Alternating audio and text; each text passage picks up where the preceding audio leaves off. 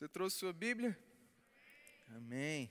Então abre comigo lá em Judas, Epístola de Judas, está lá antes do livro de Apocalipse. Fica tranquilo porque esse aí não é o traidor, certo? É outro Judas. Era uma piada, viu, gente? Mas é verdade, é outro mesmo. Nós estamos encerrando hoje o tema da vez, a igreja e os últimos dias. Você gostou desse tema? Foram dois meses maravilhosos, né, irmãos? Né, irmãos? E a gente vai encerrar falando do, do encerramento. Na verdade, não existe um encerramento porque o encerramento é a eternidade. E é sobre ela que nós vamos falar nessa manhã. Amém?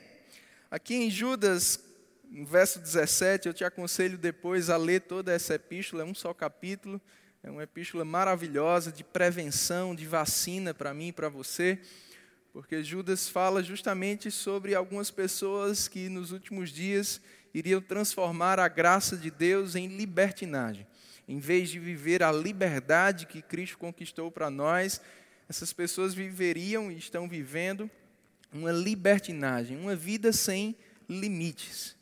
E isso não é a graça de Deus, e é isso que Judas traz para a gente aqui. Como Paulo fala lá em Gálatas: não useis da liberdade para dar ocasião à carne. Essa liberdade tem um limite o limite dos princípios da palavra de Deus. Amém, irmãos? No verso 17 ele diz: Vós, porém, amados, diga, está falando comigo.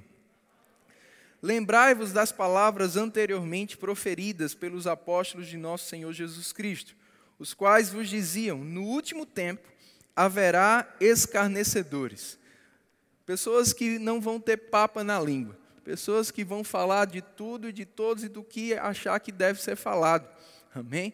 Confundindo o que a gente entende e apoia como liberdade de expressão por uma libertinagem de expressão.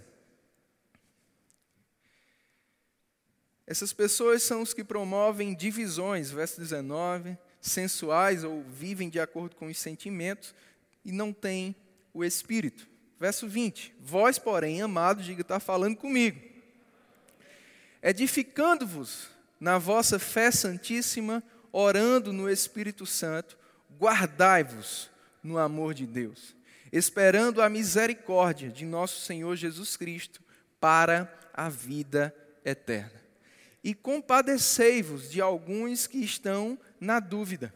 Salvai-os, arrebatando-os do fogo.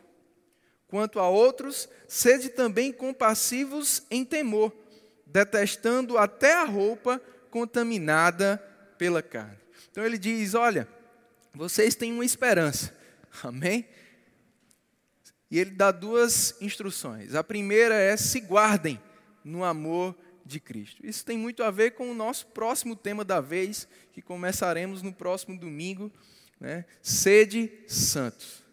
E depois ele dá uma outra instrução que o pessoal adiantou aqui no telão de baixo, que é o nosso tema dessa manhã. Salvando-os do fogo. Diga, salvando-os do fogo. Olha, se guarde no amor de Deus. Agora não pense só em você, não. Amém? Existem pessoas que não estão ainda com o fim garantido que você já está. E você precisa ter compaixão dessas pessoas, a ponto de, pode deixar o tema aqui embaixo um tempo, a ponto de arrebatá-las, salvando-as do fogo.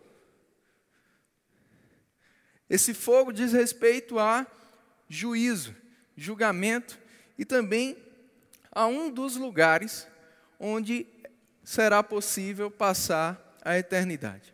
Só existem dois lugares onde passaremos a eternidade. As pessoas falam céu e inferno.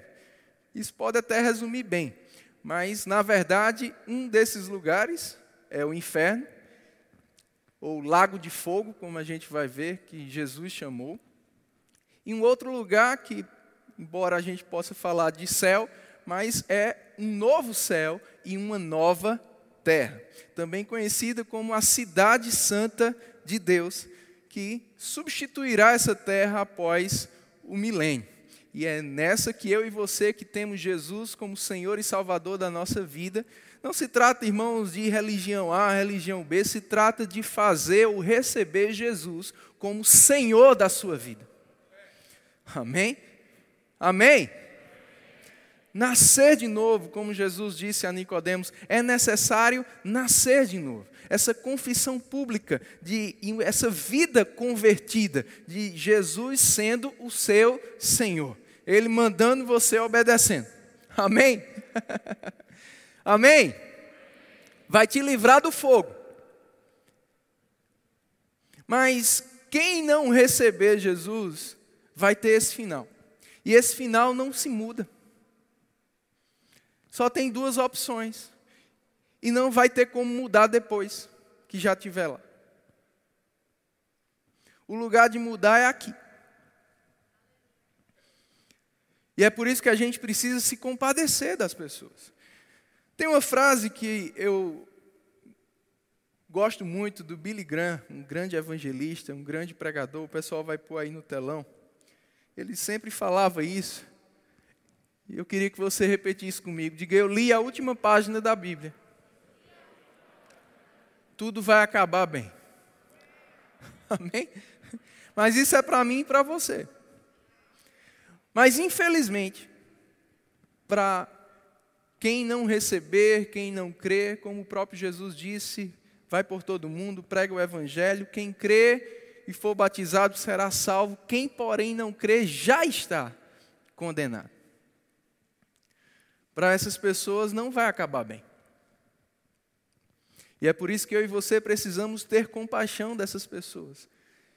E enquanto ainda temos tempo, fazer a nossa parte para salvá-las do fogo. Diga, eu sou um bombeiro de Jesus. Diga com mais convicção, meu irmão. Diga, eu sou um bombeiro de Jesus. Então, temos dois fins: a cidade de Deus, o lago de fogo. Agora, esses dois lugares são eternos.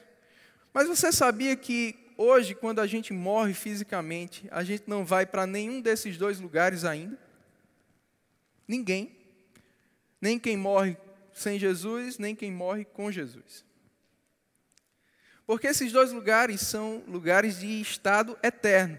E para esse estado eterno, a gente vai precisar estar com o corpo ressuscitado, ou um corpo eterno porque todos nós somos eternos. Somos espírito, temos uma alma, habitamos em um corpo e a nossa eternidade será dessa mesma forma: espírito, alma e corpo. A diferença é que esse corpo que temos hoje é um corpo passageiro.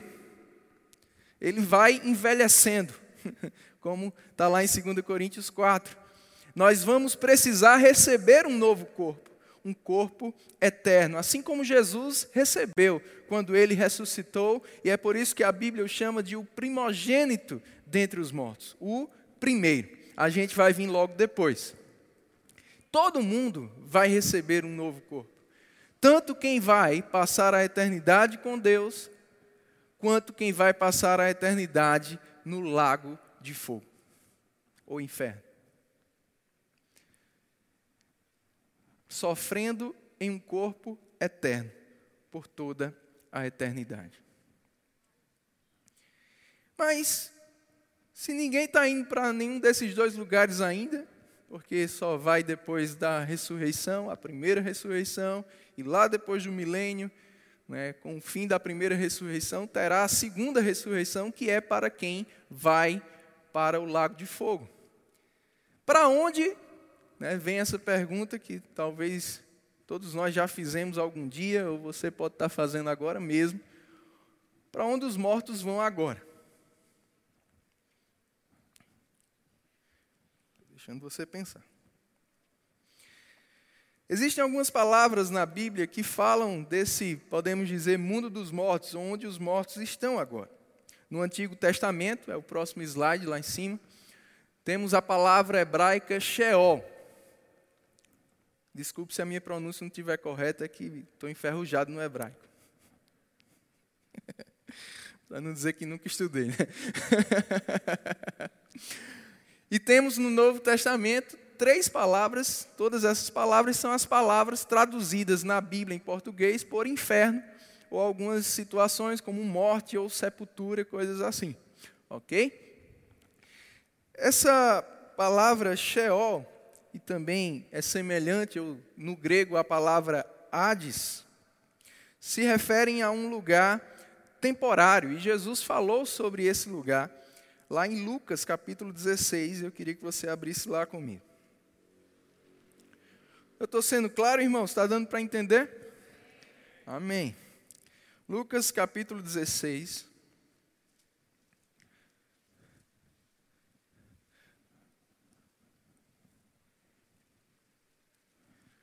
Verso 19 em diante. Aqui a gente vê Jesus falando uma história real, diga história real. Isso aqui, irmãos, não é uma parábola. Amém? Jesus está contando uma história real, baseada em fatos reais mesmo. Tanto é que nas parábolas Jesus não dava nome aos personagens, e aqui Jesus diz o nome das pessoas, ou de algumas delas. Havia certo homem rico que se vestia de púrpura e de linho finíssimo e que todos os dias se regalava esplendidamente. Havia também certo mendigo chamado Lázaro, coberto de chagas, que jazia à porta daquele. E desejava alimentar-se das migalhas que caíam da mesa do rico, e até os cães vinham lamber-lhe as úlceras. Aconteceu morrer o mendigo e ser levado pelos anjos para o seio de Abraão. Morreu também o rico e foi sepultado. Então, os dois morreram. Ok? Quando a gente morre, irmãos, o nosso corpo ele é enterrado, ele é cremado, ou dependendo de como for a morte, muita coisa pode acontecer com esse corpo. Nós vamos tê-lo de volta em um estado eterno somente no dia da ressurreição. Como igreja, no dia do arrebatamento. Amém? Amém? Quando a gente morre, fica só alma e espírito. E foi justamente o que Jesus está contando aqui que aconteceu com esse homem rico e com Lázaro. Agora, no inferno, verso 23, que é justamente aí a palavra Hades, estando em tormento, levantou os olhos e viu ao longe a Abraão. Olha que coisa boa. Isso significa que os santos do Antigo Testamento a gente vai poder reencontrar todo mundo. Você não fica feliz? Poder perguntar a Moisés como é que foi abrir aquele mar vermelho. Ó. Daniel, como é que foi com aqueles leões? vai ser legal, hein, irmãos? Você vai matar todas as suas curiosidades. Lázaro estava lá com Abraão. Note que aquele homem ele olhou de longe e ele viu Lázaro no seio de Abraão, em um lugar que ele estava diferente dele, porque Lázaro aqui estava consolado, estava em um estado de paz. Mas o interessante é que aquele homem reconheceu Lázaro. Então, mesmo estando em alma e espírito, a gente, Jesus deixou claro que a gente vai saber mesmo antes de receber o corpo ressuscitado, a gente vai saber quem é quem. Aquele homem viu de longe Lázaro e Abraão. E ele disse: Pai Abraão, tem misericórdia de mim. Manda a Lázaro que molhe em água a ponta do dedo e me refresque a língua. Olha que coisa. Só uma gotinha. Porque estou atormentado nesta chama. Disse, porém, a Abraão: Filho, lembra-te de que recebeste os teus bens em tua vida, e Lázaro igualmente os males. Agora, porém, aqui ele está consolado, tu em tormentos. Então, embora um pudesse ver o outro, eles estavam em lugares diferentes. Ambos estavam no Hades, mas em lugares diferentes. Lázaro no Hades, no lugar de consolação. Aquele outro homem no Hades, em um lugar de tormento. E entre eles, versículo 26, diz que havia um grande abismo, Abraão disse, entre nós e vós, de sorte que os que querem passar daqui para vós outros não podem, ou tarde demais.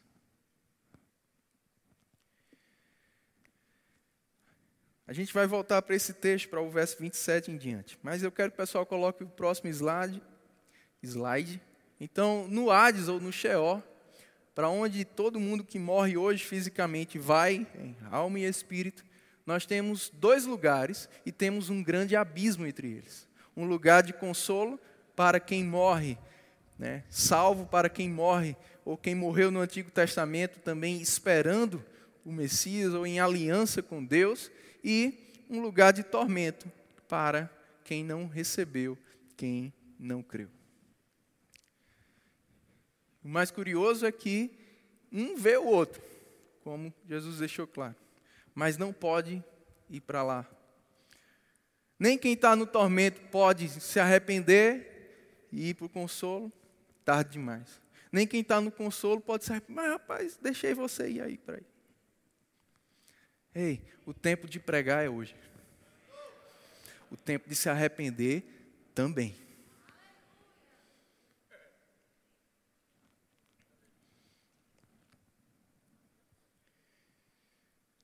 Deixando você pensar mais um pouco.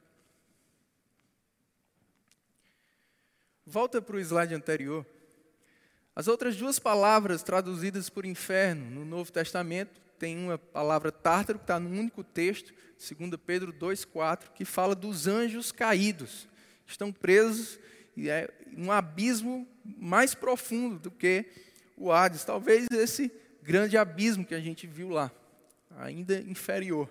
E tem o Geena, que é uma junção, ele é derivado, é um grego derivado do hebraico, é uma junção de duas palavras hebraicas, valei e inon, que nomeou o que é conhecido como Vale do Inom, que está localizado ao sul de Jerusalém e é o grande lixão de Jerusalém. E os escritores bíblicos usaram esse nome, Vale do Enom.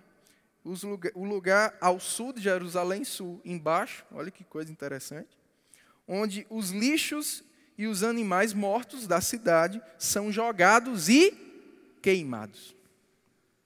Então, o Vale do Inon é um lugar onde tem sempre fogo, porque está sempre queimando o lixo lá.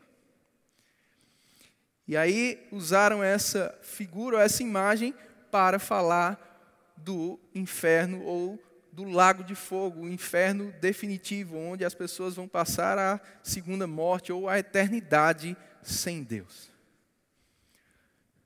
Jesus falou sobre isso lá em Marcos, capítulo 9, quando ele falando da santidade, né, Jesus disse assim: Olha, se tua mão direita te faz pecar, arranca e joga fora, porque é melhor você ir cotó para o céu, porque no corpo ressuscitado você vai receber uma nova mão, do que você ir com as duas para o Gênero. Se teu olho direito te faz pecar, arranca, joga fora, Jesus disse. Porque é melhor você ir cego de um olho, passar a eternidade com Deus, porque no corpo ressuscitado você vai receber um olho novo, do que você, por causa do pecado, ir para o Geena, o vale do Inom, o lago de fogo. Jesus disse: lá o fogo, Marcos 9, 43, lá o fogo é inextinguível, não tem fim. Lá no verso 48 ele disse: o fogo não se apaga. Uau!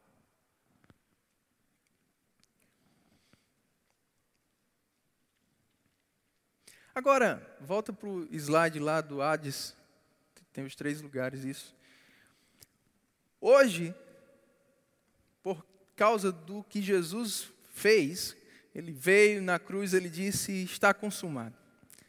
Ele derramou o sangue dele. Porque as pessoas que antes, no Antigo Testamento, morriam esperando em Deus, ainda iam para debaixo da terra, mesmo que fosse para um lugar de consolo, iam para o Hades. Porque o sangue de animais só cobria. Né? Mas o sangue de Jesus, meu irmão, ele resolveu para sempre, como está lá em Hebreus 9,9. E é por isso que quando Jesus morreu, lá em Efésios 4, eu quero que você abra lá.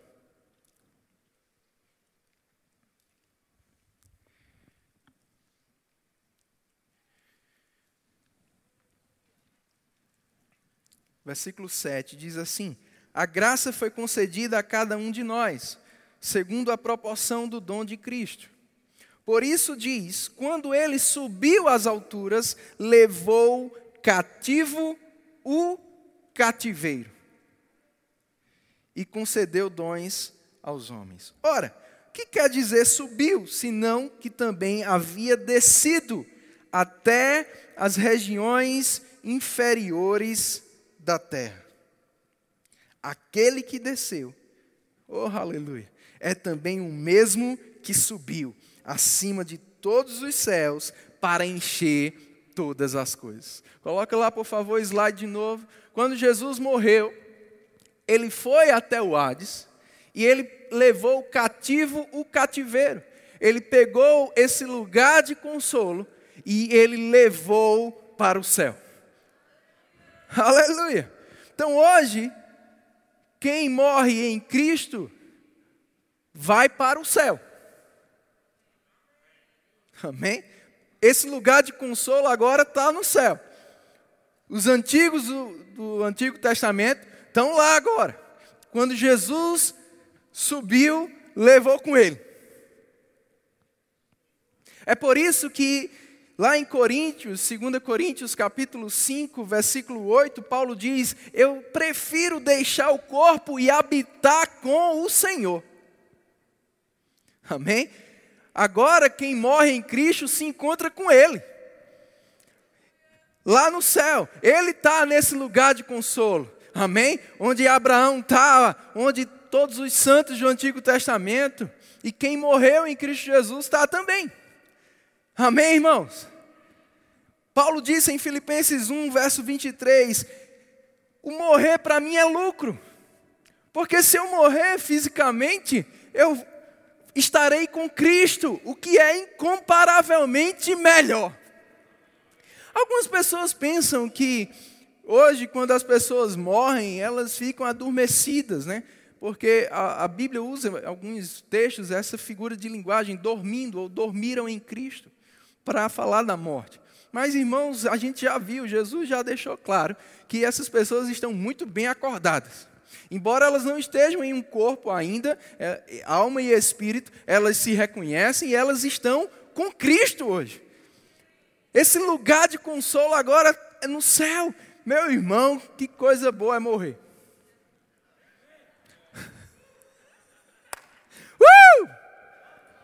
É por isso que Paulo disse em 1 Tessalonicenses 4: a gente que tem o conhecimento, a gente não se entristece como o, o mundo quando alguém morre. Porque a gente sabe, está indo para um lugar melhor que esse aqui, ó, muito.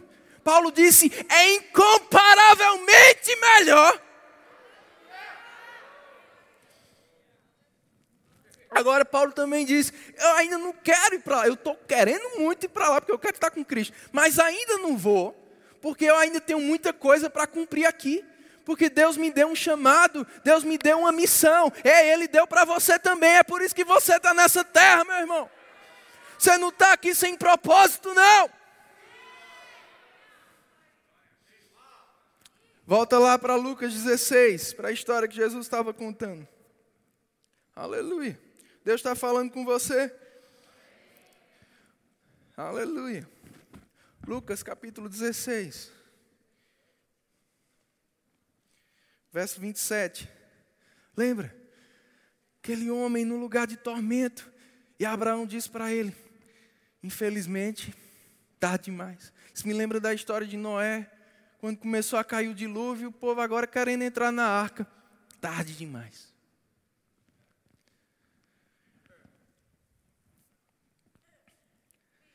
Aí ele disse: se não tem jeito para mim, pelo menos os meus parentes, minha família que ficou lá ainda estão vivos. Ele deve ter pensado, porque ele disse no verso 27, Abraão, pai, eu te imploro que o mandes, ele queria que Abraão mandasse Lázaro de volta. Manda Lázaro de volta. Para que ele vá lá na minha casa. Porque eu tenho cinco irmãos. E manda Lázaro dar testemunho para eles. A fim de que eles não venham sofrer aqui comigo. Uau. Ei, uma grande compaixão vai vir no teu coração nessa manhã, meu irmão. Aquele homem disse: Não tem jeito para mim mais, não, tem não. Meus cinco irmãos, manda Lázaro ir lá, para que eles não venham parar aqui também.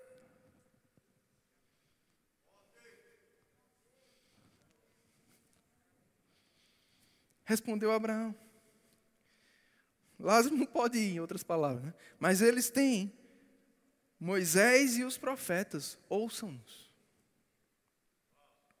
Mas ele insistiu: Não, pai Abraão, se alguém dentre os mortos for ter com eles, arrepender-se-ão.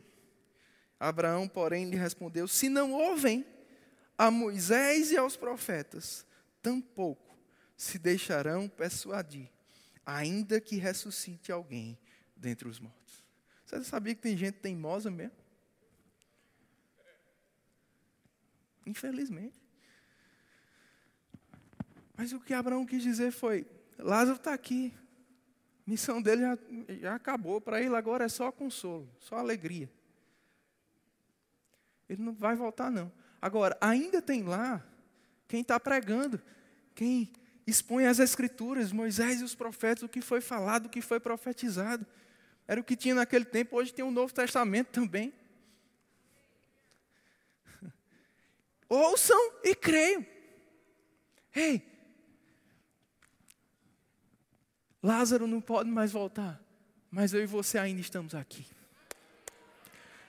Tem tanta gente precisando ouvir o Evangelho, meu irmão. Tem tanta gente precisando ser salva do fogo. O que nós temos feito? O que nós temos feito?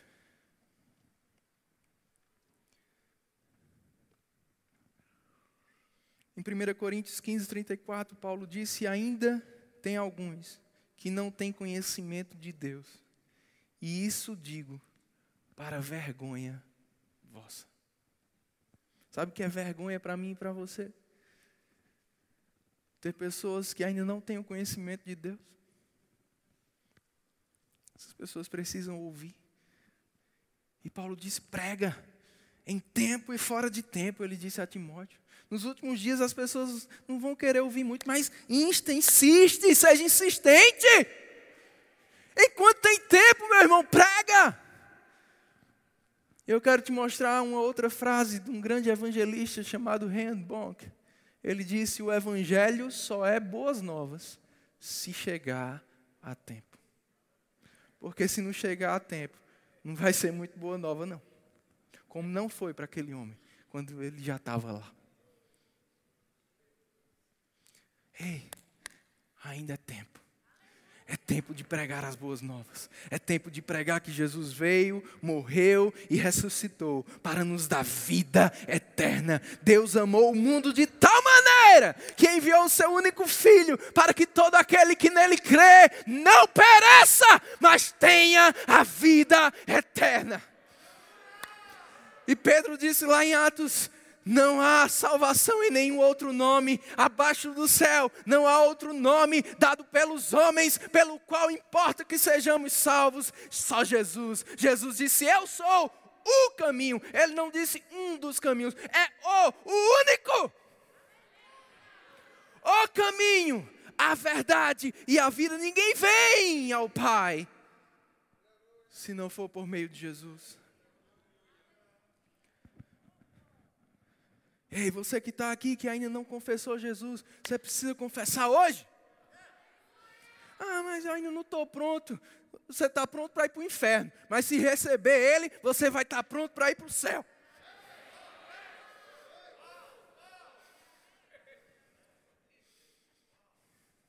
Oh, aleluia! Uh! Agora, meu irmão, na entrada triunfal de, oh, de Jesus em Jerusalém, as pessoas dizem, é o Messias, Jesus chegou, o Messias, aqueles que criam, que estavam crendo. E aí os religiosos chegaram para Jesus, ele não estava acreditando muito, né? Disseram, Jesus, para que tudo isso? para que esse fanatismo? Uh! Para que esse fanatismo? Para que essa coisa? Manda esse povo psh, baixar o fardo.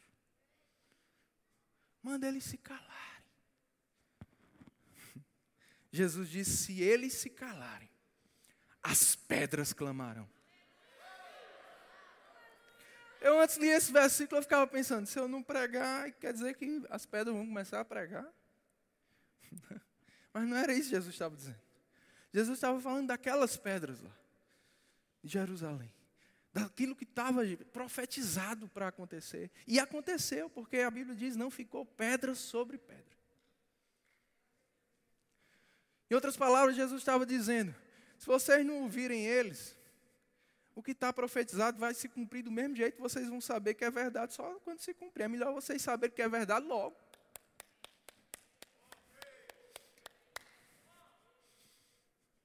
E se cumpriu. E o que está profetizado para ainda se cumprir, vai se cumprir também, meu irmão. Tudo na Bíblia já tem se cumprido e vai continuar se cumprindo, porque é a palavra de Deus. Agora, do mesmo jeito, Jesus disse: não pode se calar. Jesus podia ter dito, pô, é, deixa as coisas acontecerem que eles vão saber, né? Não, mas Jesus mandou pregar. Ei, quando ele ressuscitou, ele disse para os discípulos: vão por todo mundo, pregue o evangelho a toda criatura. Todo mundo precisa saber, vai acontecer, vai, mas eles precisam saber antes, enquanto é tempo de se arrepender.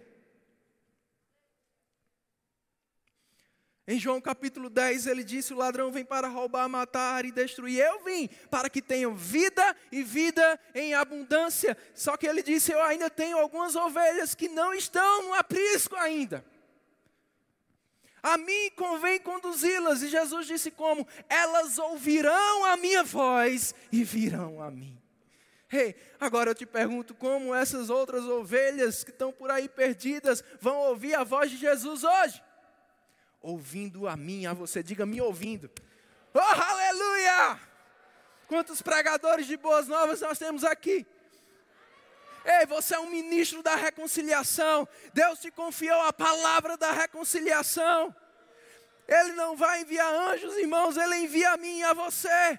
Por onde a gente estiver, onde a gente estiver, pregue o evangelho em tempo e fora de tempo, porque hoje mesmo pode ser o arrebatamento e aí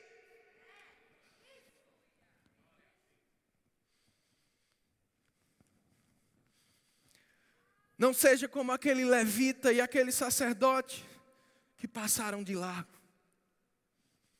Vamos ser como o bom samaritano. Vamos trazer pessoas para essa hospedaria aqui, ó. Olha essas cadeiras vazias. A gente precisa fazer alguma coisa. Quem você vai convidar no próximo domingo?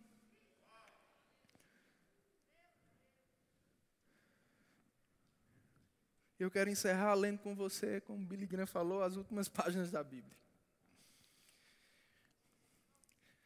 Em Apocalipse 20, a gente vê aqui o final da primeira ressurreição, versículo 6.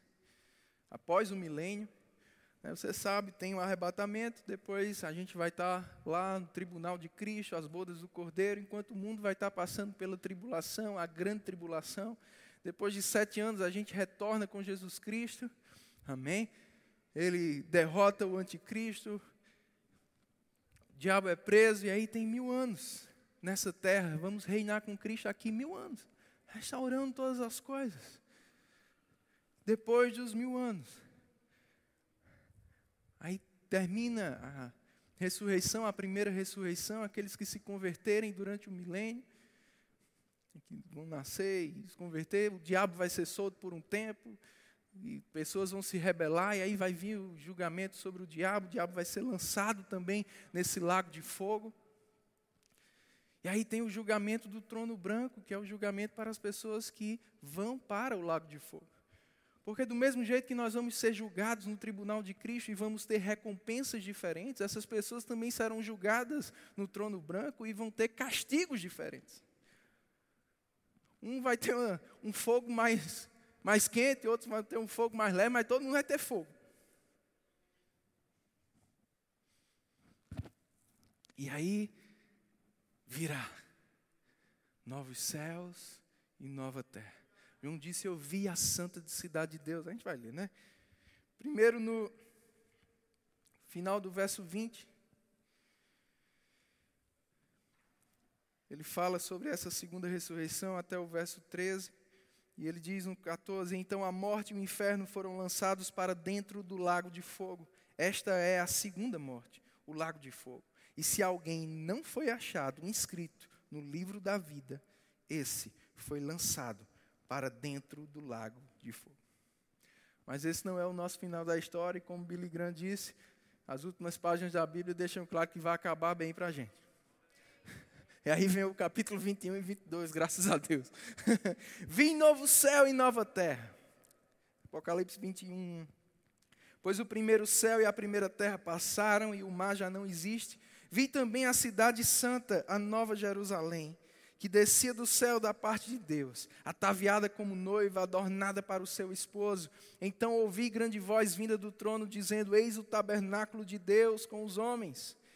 Deus habitará com eles, eles serão povos de Deus, e Deus mesmo estará com eles, e lhes enxugará dos olhos toda lágrima, e a morte já não existirá, já não haverá luto, nem pranto, nem dor, porque as primeiras coisas passaram. E aquele que está sentado no trono disse: Eis que faço novas todas as coisas. E acrescentou: Escreve, porque estas palavras são fiéis e verdadeiras. Disse-me ainda: Tudo está feito. Eu sou o Alfa, o Ômega, o princípio e o fim. Eu a quem tem sede darei de graça da fonte da água da vida.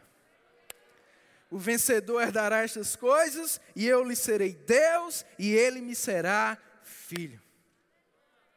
Quanto, porém, aos covardes, aos incrédulos, aos abomináveis, aos assassinos, aos impuros, aos feiticeiros, aos idólatras e a todos os mentirosos, aqueles que vão morrer sem Deus, sem Jesus.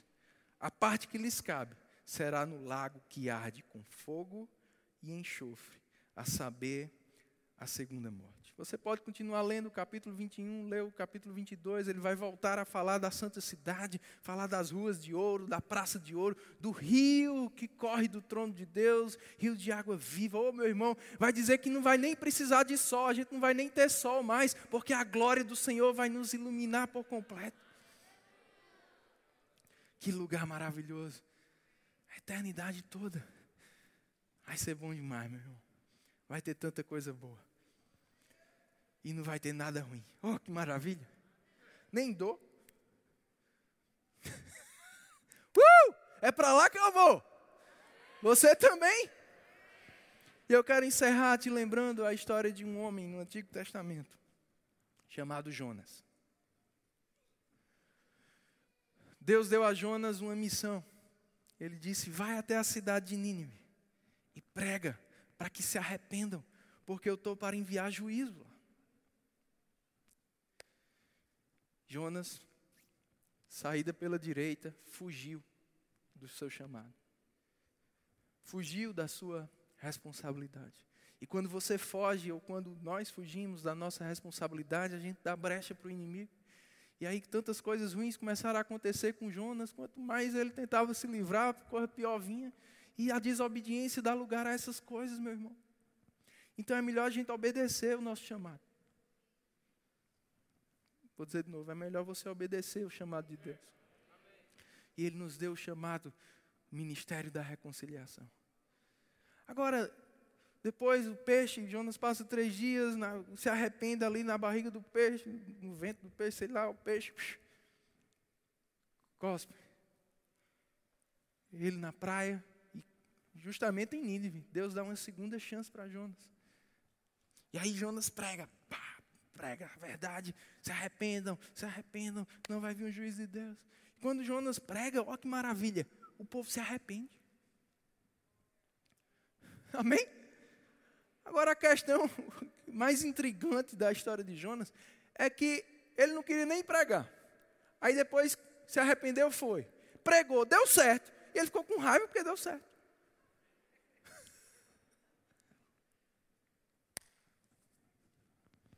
E é o que eu chamo de a síndrome de Jonas. Capítulo 4. Diz que Jonas, quando Deus disse, ah, o povo se arrependeu, não vai vir mais juízo sobre ele. Jonas ficou com raiva. Como é? É por isso que eu não queria ir, porque eu sabia que você ia se arrepender, corrigindo Deus. Em outras palavras, Jonas disse: Eu queria mesmo é que esse povo desfrutasse dos juízos, queimasse tudo. Ei, esse não é o sentimento correto. Não se prega o evangelho desejando o juízo das pessoas. Se prega o evangelho desejando o arrependimento das pessoas. A salvação das pessoas. Com expectativa. Ele hoje recebe. Eita, agora vai. Mas já teve tantas chances. E a gente pode ficar pensando, essa pessoa já teve tanta chance, é bom que se queime mesmo no, no, lago de fogo. Não, meu irmão, isso não é o amor de Deus, não. O amor de Deus, vamos pregar de novo, vamos dar outra chance. Agora vai, hoje ele recebe. Você pode ficar de pé. Faz a tua oração ao Senhor. Primeiro, se você está aqui e ainda não tinha confessado Jesus, Talvez você ficou com medo de, dele, do arrebatamento acontecer antes de eu te dar a oportunidade. Era para ter dado antes mesmo. Vai que, né? Quem é você que vai aceitar Jesus hoje de manhã? Ou talvez você esteja como aquele filho